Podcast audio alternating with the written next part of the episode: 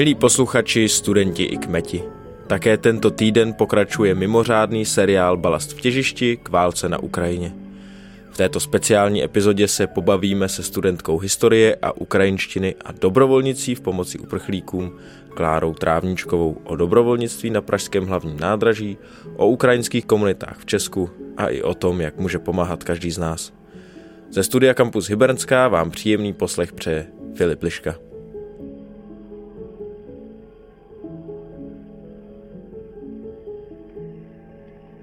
Klára Trávničková, studentka historie a východoevropských studií se specializací ukrajinština. Ahoj Kláro. Ahoj Filipe. Kláro, kdybys teďka měla popsat, co je hlavní náplní tvojí dobrovolnické práce, tak co by to bylo? Jo, tak řekla bych, že to jsou asi dvě takové hlavní činnosti. Jednak chodím dobrovolničit na hlavák v rámci iniciativy Hlavák, který vlastně slouží k takové dost jako jednoduché věci a to pomoct těm lidem, který vystoupí z těch vlaků z východu, tak se nějak zorientovat. Buď když třeba pokračují, já nevím, dál do Německa nebo do Francie, tak jim prostě jenom pomoct najít ten vlak, případně koupit nebo respektive vyřídit lístek, protože všichni Ukrajinci mají jako zadarmo vlastně lístky po celé Evropě. A nebo je nasměrovat někam dál, obvykle do kongresového centra, kde se potom jako zaregistrují a pomůžou jim tam nějak jako vyřídit, co dál, ale protože umím ukrajinsky a trošku rusky, tak Jakože není vlastně nemožná komunikace pro lidi, kteří neumí ani slovo, že se vlastně vždycky nějak anglo-česko neverbálně domluví, ale přijde mi to užitečný a druhá ta činnost je, že teďka začínám doučovat vlastně lidi, uh, uprchlíky češtinu s tím, že um, to je něco, co už jako dělám vlastně dva roky, že jsem byla na stáži na Ukrajině v rámci Českého centra a v rámci uh, neziskové organizace Inbáze taky uh, doučuju češtinu pro děti na základce, takže to je vlastně něco, k čemu mám už jako delší dobu vztah a mám to ráda, tak mi přijde užitečný to jako využít vlastně teď. Jaký byly ty tvoje první kroky v, to, v rámci toho dobrovolnictví? Vypukne válka, nějaký prvotní šok, všichni jsme ho asi zažili, ale potom víš, že ty lidi začnou přijíždět, tak kam vlastně směřovaly ty tvoje první kroky? Já jsem měla vlastně v tomhle docela štěstí, protože uh, v ten čtvrtek 24. kdy Rusko zautočilo na Ukrajinu, tak jsem měla covid. A uh, hrozně... To máme různý pomětí o štěstí, co to znamená? Uh, ne, mě hrozně bolela hlava a hrozně jsem jako spala a ne, ne, nezvládala jsem jako sledovat ty zprávy, takže jsem vždycky byla na telefonu tak 10 minut a pak mi mohla prasknout hlava, takže to ke mně vlastně dolíhalo. Uh, pak jsem ještě o víkendu někam jela takže to ke mně dolíhalo vlastně dost, dost pomalu a přijde mi, že díky tomu jsem si jakoby odstup by bylo asi silný slovo, ale takový jako odstupek jsem od toho dokázala mít a předtím, než jsem prostě začala odepisovat na všechny jako strašně uh, živelně, organicky um, zjevující se různé nabídky na Eh, na Facebooku, protože ještě tím, že vlastně studuju tu ukrajinštinu, tak si na mě spousta lidí jako vzpomnělo, že tady je potřeba jít pomoct týdle paní nebo, uh, nebo tak. Takže jsem od toho měla takový trošku odstup a říkala jsem si, že, že tím, že mám vlastně i trošku zkušenosti z toho neziskového sektoru, tak jsem chtěla jít nějakou jako koordinovanou cestou, že, že, že mi nedává moc smysl pouštět se do něčeho po hlavě, s tím člověk nemá zkušenosti. Takže jsem se vlastně našla tu iniciativu Hlavák, protože jsem o nich už slyšela dřív, protože oni vlastně vznikli už v roce 2015 vlastně na podporu syrských uprchlíků, který tehdy, tehdy přijížděli a od té doby, když právě byla nějaká taková krize, lidí ze Sýrie nebo z Afghánistánu nebo tak, tak na tom hlaváku byli. Takže vlastně znovu obnovili tu činnost, ale tím, že je to vlastně mnohem větší záležitost, ať co se týče počtu těch lidí, anebo ať co se týče podpory ze strany státních nebo těch jako magistrálních struktur, tak najednou zháněli mnohem víc, mnohem víc dobrovolníků, tak jsem si je našla na Facebooku kde teďka už je to mm, jako mnohem víc koordinovanější, ale, ale tehdy tam prostě měli sdílený Google dokument, kam se lidi zapisovali, tak jsem se zapsala a šla jsem. Tak ty jsi říkala ještě před rozhovorem, že zítra jdeš eh, na směnu akorát na hlavách. Dokázala bys nás teďka provést, jak ta směna zhruba tak vypadá, co se tam jako odehrává za, já nevím, jak dlouho tam seš, 4 hodiny, 5 hodin? Jo, jedna, jedna směna bývá kolik, myslím, že to teďka je to právě vtipný v tom, že se to hodně jako rychle a dynamicky mění. Takže myslím, že jedna směna teďka je čtyři hodiny, ale předtím to ještě bývaly tři. Takže tam jdeš na čtyři hodiny a co se tam vlastně děje, když nás provedeš nějakým jako základním rámcem toho, co se tam odehrává, jaká je náplň tvojí práce? Za tu poměrně krátkou dobu se to jako neskutečně profesionalizovalo, takže teďka už se to registrují směny přes nějaký oficiální jako systém vlastně pro neziskovky koordinační a je tam několik pozic, ale tím, že já vlastně umím ty jazyky, tak mi přijde nejužitečnější být jakoby v vozovkách jenom ten člověk, který tam chodí a baví se s těma lidma a, a směřuje je. Takže tam přijdu, nahlásím se právě nějaké eh, koordinátorce nebo koordinátorovi, že tam jsem, vezmu si oranžovou vestičku, abych byla rozpoznatelná, vezmu si cedulku, že jsem jako tlumočník, aby to i právě ti lidi z Ukrajiny uh, viděli a potom hodně to záleží, jaký je třeba ten den hlavní koordinátor. Někdo, někdo to tam jako koordinuje víc a, a posílá lidi na konkrétní úkoly. Teďka, teďka přijel nějaký vlak, tak všichni běžte tam a vy je budete vodit na pokladny a vy je budete vodit do vestibulu, ty, který potřebují. Stanice Praha hlavní nádraží.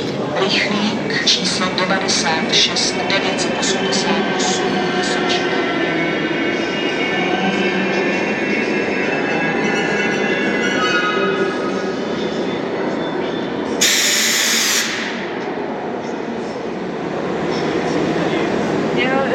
jenom jako trošku, no, jako nevím. Jenom, že se musíme čekat, až se objeví nás ještě, no, no to je těžko pochopitelné. Aha, смотри, platforma ještě nemají. Ještě nemají, tak? Ne. Synkarta, je tam nahoře. Сим-карта, вот вам, máme kartu. 64, да, вот он, это он. Важность, перрон 6.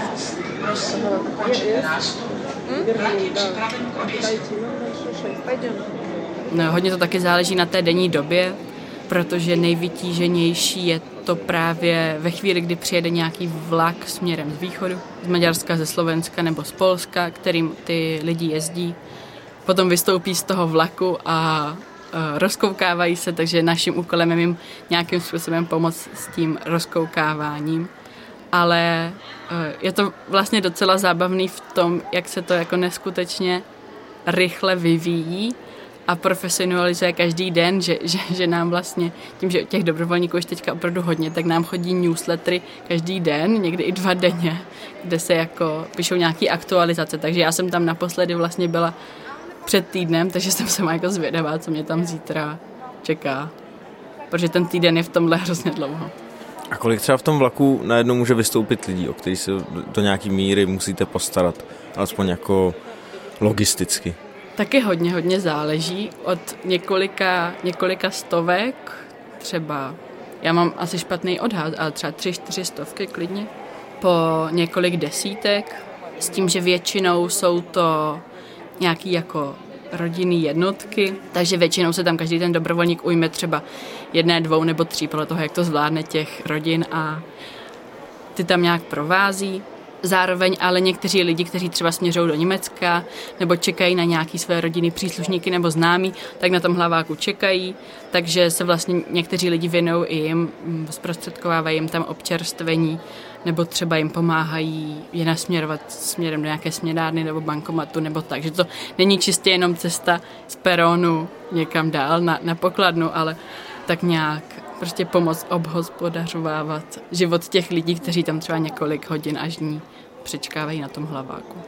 Jsi říkala, že častokrát někdo má různý úkoly, někdo ukazuje, kde jsou pokladny, někdo ukazuje, odkud jezdí vlaky a tak dále. Já předpokládám, že tvoje role bude trochu jako takový libero, který tam mezi nima uh, korzuje, protože máš tu speciální funkci toho, že umíš ukrajinsky. Uh, kolik těch lidí tam takhle je, který umí ukrajinsky a můžou pomoct a vlastně v čem spočívá ta tvoje primární role člověka, který právě je schopný se s těmi uprchlíky domluvit? Hodně to záleží, jak se která ta směna sejde, ale řekla bych, že teďka už nás tam bývá minimálně třeba pět, s tím, že je ale důležitý říct, že většina těch lidí jsou právě třeba Ukrajinci, ale i Rusové a Bělorusové, případně jsem tam potkala nějakou holku z Kazachstánu, kteří jako žijou v Česku už delší dobu, mají znalost většinou ruštiny, anebo ukrajinštiny, nebo obou a přijde jim vlastně důležitý tu svoji zkušenost, že vlastně taky byli cizinci e, zmatení, předat dál, takže naprostá většina těch tlumočníků jsou, jsou tihle lidi, to mi přijde důležité zmínit. A ta tvoje role v tom, nebo role toho tlumočníka, že předpokládám, že asi je tě možná trošku škoda na to, aby se jenom ukazovala, odkud jezdí vlaky, předpokládám, že tam asi plníš nějakou jako důležitější roli v tom nebo ty a ostatní tlumočníci. Jak kdy, někdy jako ukazuju, odkud jezdí vlaky a je to, je to podle mě v pořádku. A někdy, když nějaký člověk má nějakou jako komplikovanější prozbu, že třeba jednou jsem šla do nemocnice na Františku vyzvednout nějakou paní, které volali sanitku a ona nebyla schopná se domluvit eh, s doktory a přes telefon česky, takže se mi byla vyzvednout a právě dovést na nádrží, protože tam byl zbytek její rodiny. Eh, nebo třeba moje kamarádka, která, která tam taky chodí mi teďka, eh, nešlem šla jsem, vykládala příběh nějaké holky podobně třeba staré, jako jsme my, která tam byla úplně vlastně jako psychicky zlomená a jej, její rodina taky byla tak nějak rozprášená různě po Praze, takže vlastně ta kamarádka se jí tam snažila s ní komunikovat v tom jako jazyce a společně se snažili jako přijít na nějaké řešení té její situace. Takže řekla bych to tak, že naše role je tam být a být schopný k těm lidem jako mluvit jejich jazykem, což si myslím, že může být i psychicky jako podporující pro ně.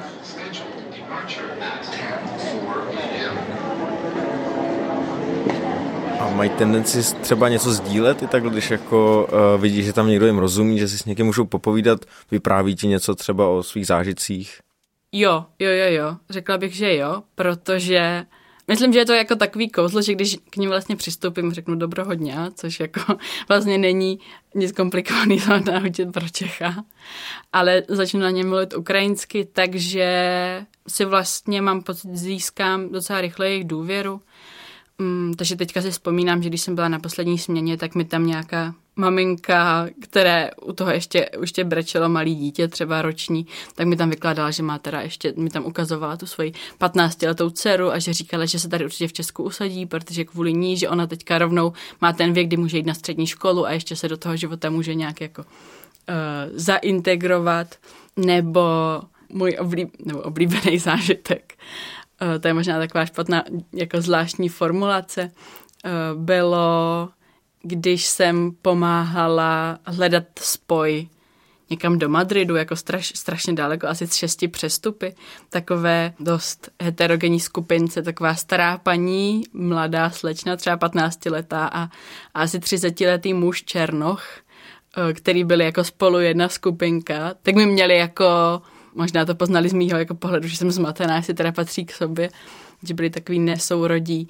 Tím vykládali, že vlastně nejsou, nejsou rodina, ale, ale potkali se ve vlaku a že vlastně té staré paní uh, bylo líto toho Černocha, protože viděla, že taky jako se potřebuje zachránit před tou válkou, že to byl nějaký jako vlastně zahraniční student ale že i na těch hranicích se k němu třeba nechovali úplně jako se stejným respektem jako, jako k bílým lidem a tak si ho tak jako, to byla taková rázná paní, tak si ho tak jako adoptovala a prostě řekla, že s nima pojede do Madridu a tam. A proč třeba ten Madrid? Ne, to se neptala. Mm, oni tam měli rodinu, že takhle většinou, když jakoby přestupují uh, v té Praze a jdou někam dál na západ, tak nejde o to, že si vyberou nahodilý město na mapě Evropy, ale protože vlastně v, v celé západní Evropě jsou jako velký ukrajinský komunity, takže oni často, myslím, že tady tahle skupina říkala, že tam mají, jako ta stará paní tam má dceru, vlastně ta, ta matka té, té mladé holky tam pracuje, dělá tam nějakou pečovatelku nebo něco takového a vlastně babička se stará o tu vnučku.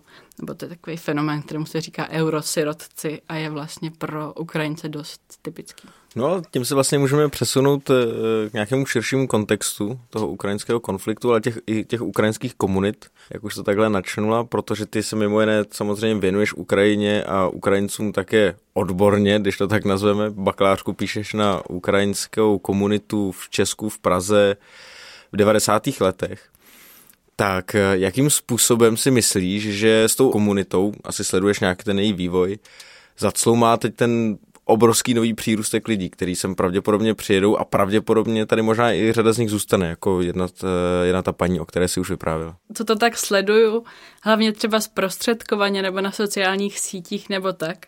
Já sama jako nejsem nějakým aktivním členem nějakého ukrajinského spolku nebo tak, takže to bych jenom chtěla předestřít, že, že to mám spíš zprostředkovaně.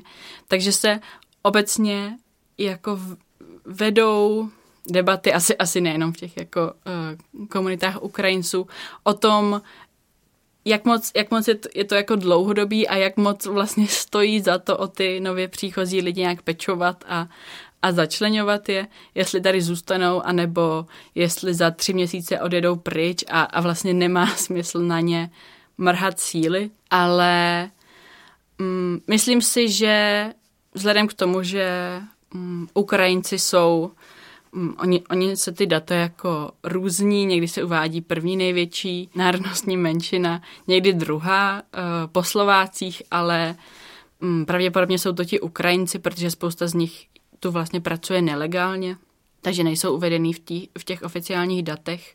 A vzhledem k tomu, že, že tu mají už nějakou vlastně tradici třeba meziválečnou, kdy tu byla velká jak ruská, tak ukrajinská komunita a začali si tu budovat nějaký vlastní instituce a, a vlastní spolkový život, na který se potom dalo v těch 90. letech navázat. Teďka mm, samozřejmě se to mění, něco jako vzniká, něco zaniká, ale vlastně konkrétně v Praze, kde se tomu teda v té bakalářce věnuju já, o nějakých jiných regionech nemám za tolik přehled, bych řekla, že těch vlastně aktivních spolků, který jsou schopní jak nabírat vlastní členy, anebo když tak, tak už jenom jako pečovat o lidi, který tady tak nově přijdou, tak je docela hodně. A myslím si, že eh, rokem 2014, mm, kdy se vlastně řešily události Euromaidanu a potom eh, anexe Krymu, takže v důsledku těchto událostí vznikly nějaký další spolky nebo organizace, nebo třeba platformy nebo tak. A taky si myslím, že, že to bylo období, kdy se Ukrajina stala v médiích nebo i v nějakém veřejném povědomí jako vlastně trendy tématem, což samozřejmě jako nevydrželo od roku 2014 do roku 2021 celou dobu, ale řekla bych, že, že ten rok 2014 byl jako dost uh, vlastně zásadním milníkem i v životě té té komunity v Česku. Já si dokážu představit, že ty spolky mají asi poměrně velkou kapacitu na to přesně ukrajinsky mluvících lidí, kteří můžou ukázat ten život tady. Existuje aspoň nějaká forma komunikace s nima v tomhle ohledu, nebo ještě moc brzo na to? Já si myslím, že na, jako samozřejmě na, na sociálních sítích, třeba, třeba nějakých jako uh, skupin Ukrajinců v Praze, kde třeba jsem se infiltrovala kvůli své bakalářce. Takže to tam zatím žije tak dost jako organicky a že co se týče těch jako spolků, jako například asi největší spolek Ukrajinců je Ukrajinská iniciativa, tak na hlaváku jsem právě viděla jednoho tlumočníka, který měl kartičku, že jako on je přímo z té ukrajinské iniciativy, takže nějak se, nějak se zapojují, ale mám pocit, že, že zase když se vrátím k tomu hlaváku, tak dost často tam na peronu vidím stát lidi, kteří jsou Ukrajinci a jenom právě někde na sociálních sítích nebo já nevím kde známý známého hledal někoho, kdo vyzvedne jeho děti a třeba jim, já nevím, poskytne ubytování v Praze nebo někde dovede do toho kongresového centra. Takže zatím mám pocit, že ti Ukrajinci, respektive třeba východoevropané, protože zase bych z toho nechtěla vyčlenovat Bělorusy a Rusy a tak, kterých, který jsem taky jako na, na hlaváku potkala. Takže mm, vlastně díky tomu jazyku a díky té zkušenosti cizince mm, takhle dost jako spontánně, uh, spontánně si pomáhají a interagují. Byť, se, byť mám pocit, že minimálně na těch sociálních sítích se to snažím docela sledovat, tak ty oficiální spolky podle mě žádnou velkou jako iniciativu nevyvíjejí, ale možná za to můžou jenom moje algoritmy, kterými to neukazují.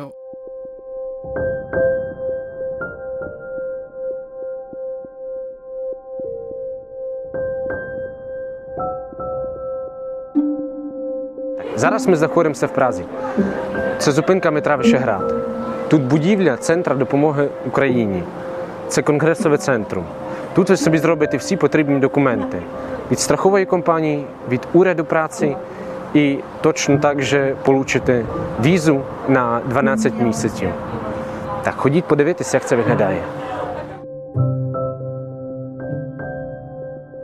V pražských Dejvicích se otevřelo nové komunitní centrum Slunečnice, které nabízí pomoc ukrajinským rodinám, které uprchly před válkou.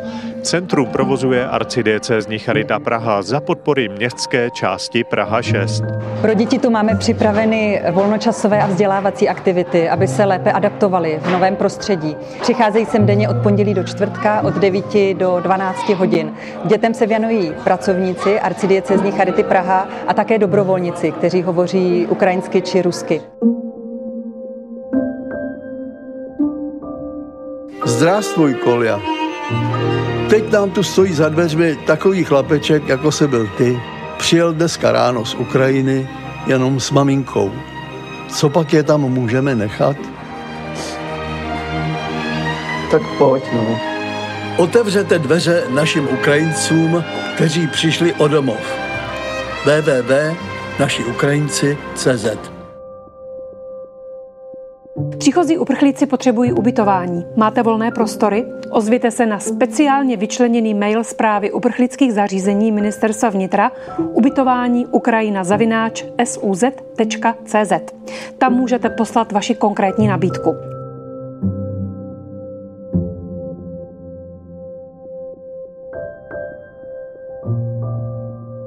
Teď se budu stylizovat a nebudu se stylizovat moc do člověka, který má energii, má chuť pomoct uprchlíkům z Ukrajiny, ale neumí ani ukrajinsky, umí rusky sotva da.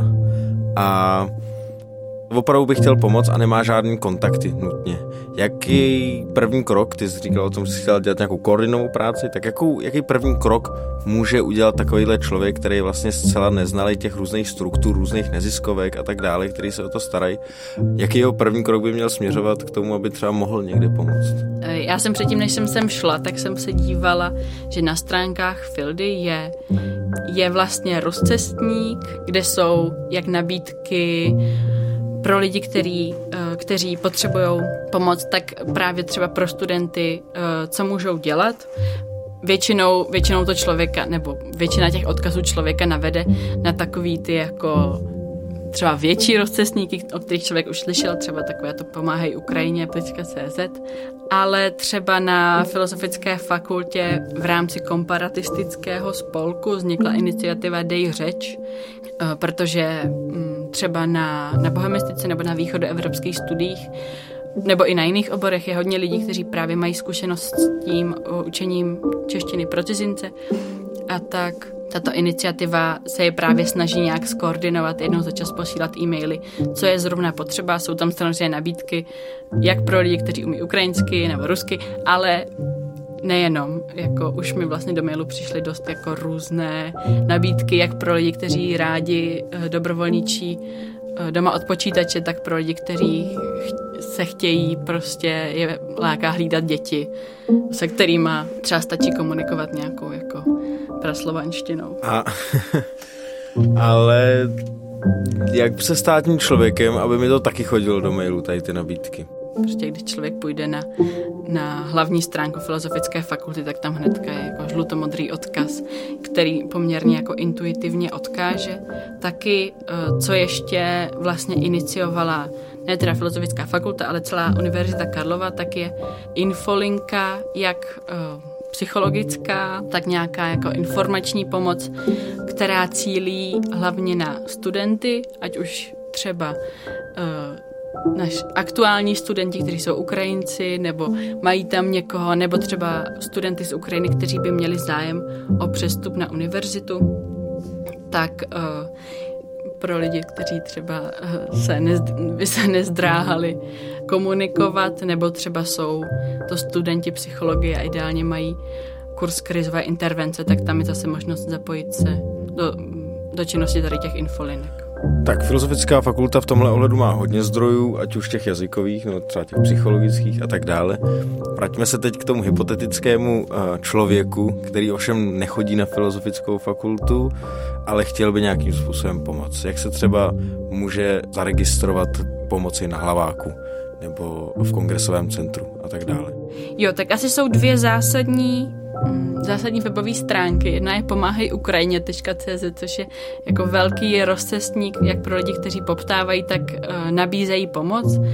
Tak tam se podle jako různých filtrů lze nabídnout k možnosti poskytnout ubytování nebo doučování uh, nebo čehokoliv dalšího, tak taky pro, pro Prahu existuje koordinační systém Pomáháme praze.synch.cz, což je platforma, která koordinuje jak dobrovolníky v kongresovém centru, eh, tak na hlaváku, tak možná ještě na nějakých dalších místech, ale tady ty jsou, eh, ty dvě jsou ty největší, kde právě eh, se rozlišuje i mezi jako různými rolemi, kde člověk si vybere, jestli teda umí jazyk a, a chce dělat tlumočníka, nebo jestli třeba chce pomoct s chystáním jídla, nebo uh, se nechce bavit s lidmi a, a chce být uh, spíš nějaký jako um, technická podpora právě těch dobrovolníků a tak, takže je tam poměrně jako široká škála toho, co, co se dá dělat.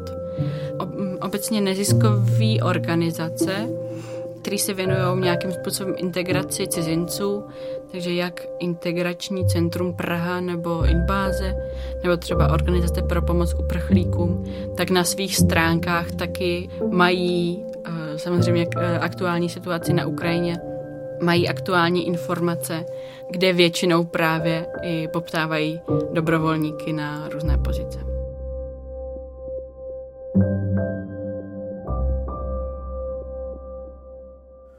Tak to je celá řada typů pro naše posluchače a pro všechny ty hypotetické a v mém případě ne tolik zase hypotetické uh, případy. Kláro, v tuhle chvíli ti ještě dám prostor, jestli bys chtěla něco vzkázat našim posluchačům. Se svou jako, uh, ne zase tak velkou, ale přece jenom nějakou zkušeností uh, ze sociálních služeb bych chtěla vzkázat, že je důležité umět si stanovit svoje hranice, jak ve smyslu, kolik do toho chci investovat času a co je pro mě třeba natolik nekomfortní, eh, že to dělat nechci. Ku příkladu u mýho, v mém příkladě, to je, že celý den jako sedím, buď to u bakalářky, nebo u školy, nebo u čtení, nebo tak, tak jsem prostě věděla, že už nechci dál sedět u počítače a dělat třeba nějaký překlady. A je to podle mě v pořádku si to takhle omezit. A taky třeba neorganizovat a nekoordinovat něco, co už dávno někde organizovaný a skoordinovaný je a člověku zabere tři minuty právě někde na Facebooku, aby to našel. A teďka asi řeknu takový jako moudro, který uh, každý z nás už slyšel jako víckrát, ale uh, teďka takové velmi jako trendy aktuální slovo je udržitelnost a pro mě je jako téma velký udržitelnost vlastně sám sebe a, a svých vlastních zdrojů uh, dobrovolnických, což určitě souvisí s těmi hranicemi, ale je pro mě důležité si uvědomit, že tahle situace, i kdyby válka skončila dnes, tak bude jako strašně moc škody a utrpení, který uh, je potřeba řešit a u kterých je možnost přeložit ruku k dílu. Já jsem moc rád, že jsi to zmínila, protože bude potřeba šetřit síly, protože to opravdu není sprint, ale maraton, co jsme si mohli možná vyzkoušet při té krizi covidový. A e, já jsem rád, že jsou tady takový lidi jako ty a spousta dalších lidí na hlaváku, který nám dávají celou řadu typů, jak právě šetřit síly, jak si stanovit hranice, ale taky kde pomáhat a jak pomáhat. Všechny tyhle odkazy najdete samozřejmě v popisku téhle epizody nebo na sítích Filozofické fakulty, třeba co se týká té e, pomoci právě od nás. Pomáhají Ukrajině v imperativu, to je také jeden z poselství, které e, Balast v těžišti připomíná a já moc krát děkuju Kláře, že tady s náma pobyla a že s náma e, probrala tuhle velmi citlivou záležitost. Tak já taky děkuju. Slava Ukrajině.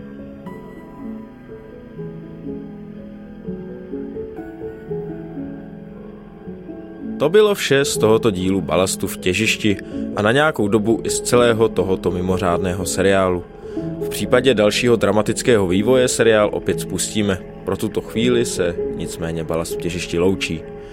Ale už za týden, první dubnové pondělí, vyjde regulérní díl Balastu, který se bude věnovat novým médiím a i v něm se budeme ukrajinskému konfliktu značně věnovat, tak si ho rozhodně nenechte ujít. O všem aktuálním se ostatně dozvíte z našich sociálních sítí, které pro vás Paříže spravuje Ondra Černý. S jakoukoliv poznámkou nám stále můžete napsat na adresu balast.cz. Sláva Ukrajině!